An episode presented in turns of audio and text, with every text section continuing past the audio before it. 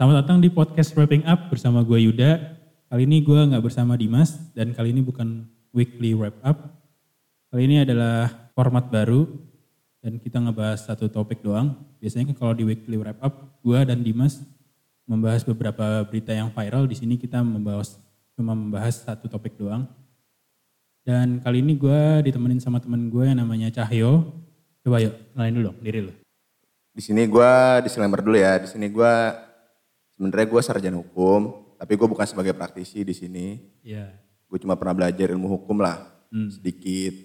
Ya jadi kenapa Cahyo yang masuk dalam uh, podcast atau episode kali ini karena kita mau ngebahas ini ya apa uh, kasus novel Baswedan yang lagi hangat dibahas sama orang-orang dan gue sengaja ngundang Cahyo karena dia adalah salah satu circle gue yang mengerti tentang hukum seperti itu. Podcast wrapping up.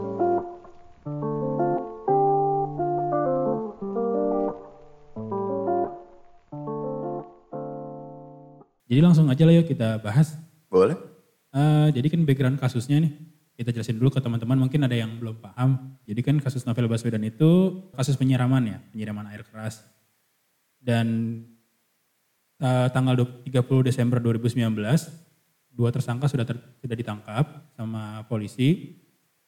Jadi, eh, dua tersangka dan akhirnya jadi terdakwa ya gitu ya. Jadi terdakwa kalau udah masuk persidangan. Ya, udah masuk persidangan. Eh, masuk persidangannya tuh akhir-akhir ini ya kalau nggak salah Ya baru-baru ini. baru-baru ini dan baru-baru ini juga atau minggu lalu perkiraan jaksa penuntut umum memberikan tuntutan memberikan tuntutan kepada mereka dan tuntutan, tuntutan ini yang eh, ramai diperbincangkan sama orang-orang karena eh, menimbulkan polemik ya gitu ya kira-kira ya menimbulkan polemik karena Kontroversial lah banget ya, lah. kontroversial karena pencarian tersangkanya itu selama dua tahun tapi eh, dituntut sama jaksa penuntut umum cuma satu tahun penjara kayak gitu. Dan ini kontroversial banget. Dan novel Baswedan sendiri juga tidak setuju lah tidak sepakat lah dengan Sangat gak terima sih. ya tidak terima lah dengan tuntutan yang diberikan oleh JPU ini atau jaksa penuntut umum. Belakangan ini dari dulu sih sebenarnya dari dulu kan Jokowi memberikan perhatian ya Presiden Jokowi memberikan perhatian kepada kasus novel Baswedan ini dari awal pencarian sampai eh, ditemukan juga Jokowi memperhatikan kasus ini dan setelah dibacakannya tuntutan dari jaksa penuntut umum orang-orang kan ini ya eh, berekspektasi Jokowi bakal memberikan intervensi kepada hasil eh, pada tuntutan yang diberikan oleh jaksa penuntut umum. Ya, banyaklah opini-opini yang beredar bisa atau tidaknya. Kira-kira kalau menurut lu bisa apa enggak sih eh, intervensi dari Presiden Jokowi ini? Nah sebelum masuk situ dulu, Indonesia kan sebenarnya negara yang menganut res politika ya. Ya, Menurut res politika ada legislatif, ada eksekutif, ada yudikatif. Iya. Nah, kalau berhubungan dengan hukum, di sini kalau untuk mem- membuat produk per- hukum itu adalah legislatif, Iya. bantu dengan presiden ya.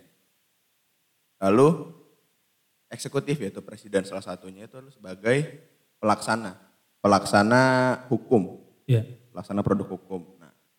Untuk kuasa yang mengadili itu adalah yudikatif. Iya. Nah, jadi kalau menurut gua kalau dikaitkan dengan wewenang seorang presiden di sini yang sebagai notabene sebagai seorang Pelaksana. pelaksana dan juga sedikit sebagai seorang pembuat dari produk hukum sebenarnya kalau untuk intervensi pasti akan serba salah sih Yud. Oh iya. Pasti akan serba salah. Dengan posisinya tadi itu. Dengan posisi dia tadi seperti itu ya, dengan pembagian kekuasaan seperti tadi itu loh, bagian wewenang. Iya. Nah, gue juga pernah baca waktu itu si kalau nggak salah Mahfud MD dengan Najwa Hmm. sempat membahas tentang kasus novel nih. Iya. Jadi eh, si Mahfud ini bilang, Pak Mahfud eh, menyebutkan bahwa presiden bisa mengintervensi kasus novel ini, Hmm. tapi hanya sebatas arahan, bukan kayak Mau gitu. mengubah hasil, eh Oh mengubah itu, tuntutan, nggak bisa ya itu, sekali. itu, itu, itu nggak mungkin sih. Karena harapan orang kan mengubah hasil, mengubah tuntutan itu kan. ah, iya, menurut gue sangat nggak mungkin ya. Kayak dulu ada, udah ada ini kok ada, ada, ada lembaga nih yang udah bener-bener punya Wewenang. wewenang, punya tugas untuk melaksa- untuk mengadili. Hmm. Oh lu nyeret-nyeret nyeret-nyeret orang yang cuma melaksanakan undang-undang itu loh kayak Iya, iya. menurut gua aneh aja, Iya, iya, iya. Jadi apa yang bisa dilakukan oleh Presiden Jokowi hanya sebatas mengarah, memberi arahan. memberi arahan kepada jaksa. Berarti kalau gue yang gue baca nih, eh, ICW juga ngomong gitu kan. ICW bilang bukan maksudnya em, intervensi dalam konteks hasil sidang, tapi mengevaluasi jaksa. Hmm, Berarti kalau misalkan apa yang dibilang sama ICW ini memungkinkan ya? mungkin kan. Oh, Oke oke. Orang kan banyak yang nggak puas nih dengan tuntutan dari jaksa penuntut umum dan belum juga eh, dibacakan hasil sidang kan ya? Betul. Belum belum keluar kan hasil sidang. Belum, belum. Jadi beda ya tuntutan dengan hasil sidang beda ya? Beda. Dan itu vonis hakim itu bukan semata-mata dari emang tuntutan jaksa penuntut umum itu bisa jadi pertimbangan. Dan hukum yang berlaku itu juga bisa jadi pertimbangan, tapi yang paling penting adalah keyakinan hakim itu sendiri. Yud. Oh, Oke. Itu bisa jadi poin yang menentukan dari hasil sidang nanti, vonis nanti itu bi- bisa menentukan. Oh, tapi itu yang paling penting. kalau misalkan tuntutannya udah seringan ini, ada kemungkinan nantinya eh, diterima atau tidaknya, eh ada, ada kemungkinan kan berarti? Betul, bisa. Oh, Tergantung keyakinan hakim itu sendiri. Ya, tergantung keyakinan hakim tadi itu. Kira-kira bisa nggak sih lebih dari satu tahun? Kalau melihat dari uh, KUHP ya Iya. di pasal penganiayaan, yang dilihat orang kan sekarang kan eh, tentang pemberatan ya. Apakah itu menimbulkan luka berat Hah? atau penganiayaan tersebut sudah direncanakan terlebih dahulu. Eh, Nah, kalau yang titik paling berat hukumannya itu bisa pemberatannya mengenai perencanaan nih. Perencanaan itu eh, bisa sampai hukumannya bisa sampai 12 tahun kalau penganiayaan tersebut direncanakan terlebih dahulu. kalau terbukti ternyata mereka itu Iya. merencanakan itu. Hmm. Hmm. Tapi eh, dari yang beredar sekarang kan ternyata bukan bukan eh, perencanaan kan katanya. Bahkan nggak bahkan nggak disengaja. bahkan nggak disengaja ngomongnya gitu kan. Hmm. Kalau misalkan dari apa yang sudah eh, apa ya tercatat lah, apa yang sudah apa yang udah eh, ada sekarang, berarti nggak mungkin dong lebih dari satu tahun. Kalau berdasarkan keterangan da- tuntutan dari jaksa sih harusnya nggak mungkin. Nggak mungkin lebih dari satu tahun. Nggak mungkin. Karena eh, terdakwa juga ini kan ngeles kan. Nggak Iya. tahu sih ini ngeles atau enggak, nggak Iya. tahu juga karena bilangnya ini balas dendam karena kasus yang di Bengkulu waktu itu, Iya. kasus sarang walet. Iya. Dan anehnya gini ya, kasus sarang walet ini selalu ada ketika di detik-detik terakhir. Hmm. Karena ini selalu muncul ketika eh, Novel Baswedan ini eh, ketika menyinggung Novel Baswedan. Ketika contohnya eh, di Cicak versus Buaya di tahun 2000 berapa ya? Pokoknya di eranya Pak Presiden SBY. Waktu itu juga sempat eh, kasus ini mencuat lagi lah. Iya. Kasus eh, sarang burung walet ini mencuat lagi. Dan menurut gue sih sebenarnya eh, apa ya? Ini kayak alibi aja sih. Kayak alibi untuk eh, meringankan tuntutan. Iya nggak ya? Kayak gitu. Iya bisa sih, ya itu tergantung dari keterangan tersangka itu sendiri seperti apa. Hmm. Kalau emang dia bisa nyari-nyari alasan seperti itu ya. Kalau keterangan bukti-buktinya juga mendukung, Eh, ya Ya bisa, ya berarti nggak akan ada kemungkinan lagi kalau misalkan lebih dari satu tahun ya. bisa. Hmm, Oke oke. Kita ingat kan pasti nawacita, nawacita Jokowi.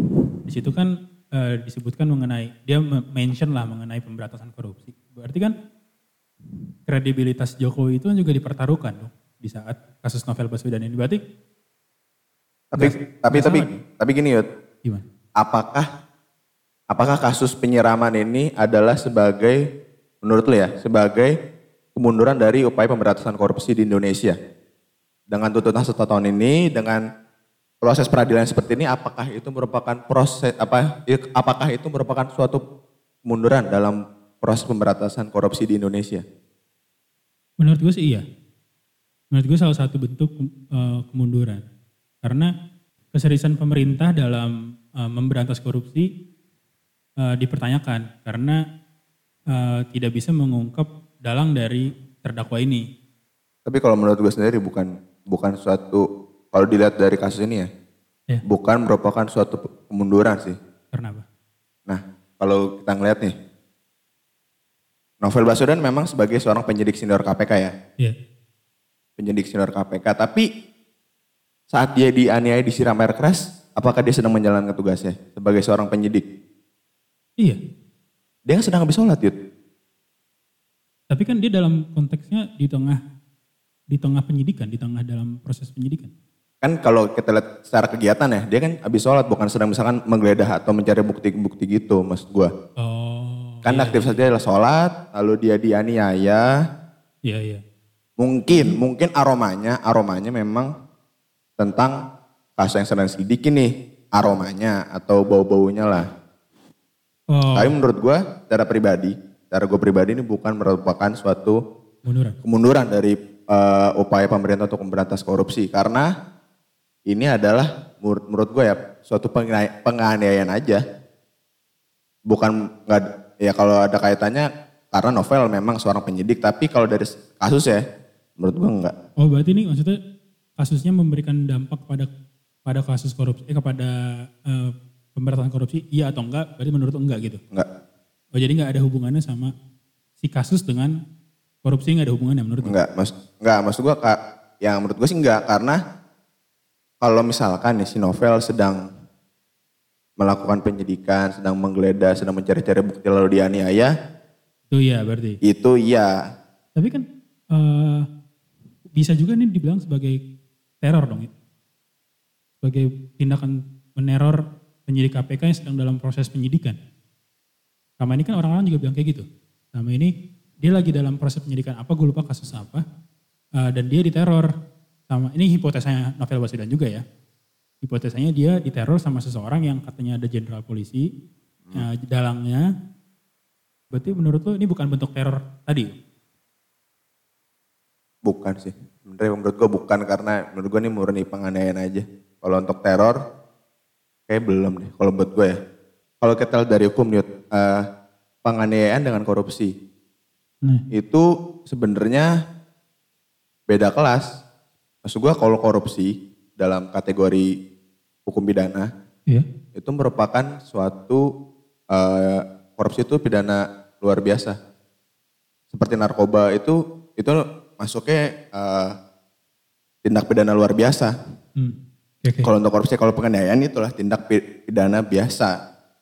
Nah jadi kayak udah beda kelas kalau kalau dari segi kalau gue ngeliat dari, Dari segi segi kelas kasus. hukum ya kelas hukum Oh, iya. itu beda antara tindak pidana luar biasa dengan tindak pidana biasa penganiayaan ini.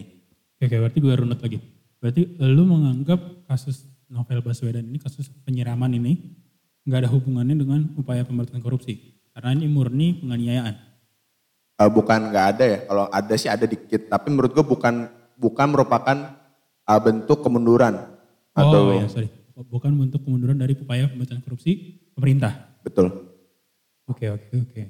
Eh, kalau misalkan tadi kan kita udah bilang nih, kita udah ber, eh, berdiskusi lah mengenai apakah presiden mem- memungkinkan untuk bertanggung jawab atau tidak. Kesimpulannya enggak dong berarti. Karena presiden Jokowi ini atau presiden sebagai seorang lembaga gitu, bukan orang yang berwenang, bukan lembaga yang berwenang untuk eh, Memiliki tanggung jawab paling besar ya, lah. memiliki tanggung jawab untuk eh, hukum ini. Berarti siapa ya? Nah kemarin gue sempat nonton Mata Najwa nih di Trans 7. Iya lah. Iya, iya. Gimana lagi? Masih di Metro TV. Di, di YouTube kan ada. Jadi anaknya TV banget gitu. TV ya? banget. Oke oke, siap siap. Terus? Nah, gue kemarin, gue kemarin pengen ngomongin sebenarnya itu kayak, lu tentang eh, kasus hukum seperti ini, yang lu cari pertama kali ada presiden, Iya. gitu kan? Pasti lu cari adalah pertama kali ada presiden. Maksud gue, ini kan, ini kan jalur hukum nih, ini jalur hukum. Maksud gue kemarin yang disorot adalah jaksa. Iya. Pernah gak sih ada yang nyinggung tentang gimana sih pendapatnya Jaksa Agung Indonesia terhadap kasus ini? Gimana sih harusnya Jaksa Agung nih? Hmm. Karena kan dia kepala dari jaksa. Iya, iya. Kepala dari jaksa kan, ke Jaksa Agung ini. Lalu kalau lu bicara lagi kita tentang misalkan upaya hukum selanjutnya. Misalkan pihak dari novel itu nggak puas. Misalkan taruhlah vonisnya hanya satu, satu tahun. Gitu, atau terlalu ringan banget. Ya emang benar kan, ternyata mereka nggak emang nggak setuju kan? Nah, Nah, nerima. Terus? kan masih ada lagi misalkan upaya hukum lanjutan. Banding. Ya, Iya. Taruhlah banding. Ada ke pengadilan tinggi. Kalau masih nanti dibanding juga nggak puas, ada lagi kasasi. Ya. Ada lagi kasasi, ada peninjauan kembali ke Mahkamah Agung. Gitu Iya. maksud gue kayak, kalau nanti lo nggak puas dengan putusan hakim, lo masih bisa nih kayak, ya udah lah kita cari nih kepalanya nih hakim ini siapa gitu loh. Kan ada Mahkamah Agung, Tapi dari keterangannya kan udah enggak udah enggak ini ya, udah enggak kasus korupsi. Udah kasus penganiayaan. Udah beda kasus gitu. Dengan hipotesanya Novel Baswedan sendiri. Maksudnya? Maksudnya gue, eh, kalaupun nanti eh, Novel Baswedan mengajukan banding, ya kan ya, mengajukan banding, maksudnya upaya berikutnya, itu harus sesuai dengan apa yang sudah ada keterangan selama ini kan. Betul. Berarti untuk membuktikan kalau misalkan bisa nggak Novel Baswedan ini atau pihak No- Novel Baswedan ini membuktikan kalau misalkan ini upaya teror lah, ya ibaratnya kayak gitu. Bisa, bisa. Nah, biasanya di dalam eh, kasus, eh, dalam upaya hukum yang lebih lanjut lagi tuh, nanti eh, ada tuh misalkan ada bukti-bukti yang belum ketahuan selama ini. Itu bisa nanti di- ditaruh di upaya banding lo. Nah, lalu misalkan ada, kalau di kasus-kasus yang lain misalkan, eh, jadi selama ini lu eh, menyatakan keterangan yang sebenarnya juga bisa di ini, juga bisa di eh, upaya lu untuk banding gitu loh. Iya. Tapi flashback lagi nih ke Juli 2019. Di situ kan tim pencari faktanya memberikan hasil penyelidikan kalau misalkan ini tuh bentuk balas dendam karena sakit hati. Eh, dari hasil tim pencari faktanya ya udah kayak gitu, udah mirip-mirip lah dengan keterangan dari eh, terdakwa. Ya nggak? Kalau misalkan kayak gitu berarti presiden masih bisa dong membentuk TGPF independen sesuai dengan desakan-desakan selama ini. Harusnya masih bisa ya untuk misalnya mengumpulkan bukti-bukti atau eh, keterangan-keterangan yang belum, yang nggak ketahuan sekarang nih. Tapi bisa Iya. ketahuan nanti itu bisa, fakta-faktanya harusnya bisa, bisa dicari sih sebenarnya menurut gua.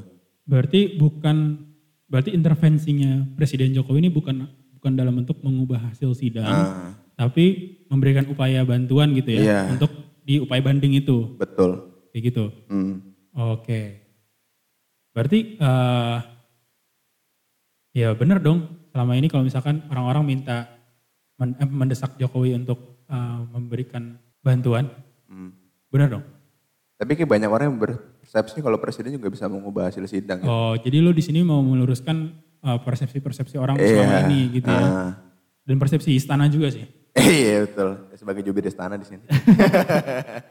Tapi emang dari pihak istana juga menganggapnya seperti itu sih sebenarnya. Kalau soalnya kan pihak istana udah memberikan pernyataan kan, kalau misalnya mereka nggak bisa menginter Jokowi nggak bisa intervensi hasil sidang dia bilang gitu. Tapi ICW bilang bukan intervensi hasil sidang, tapi mengevaluasi jaksa betul.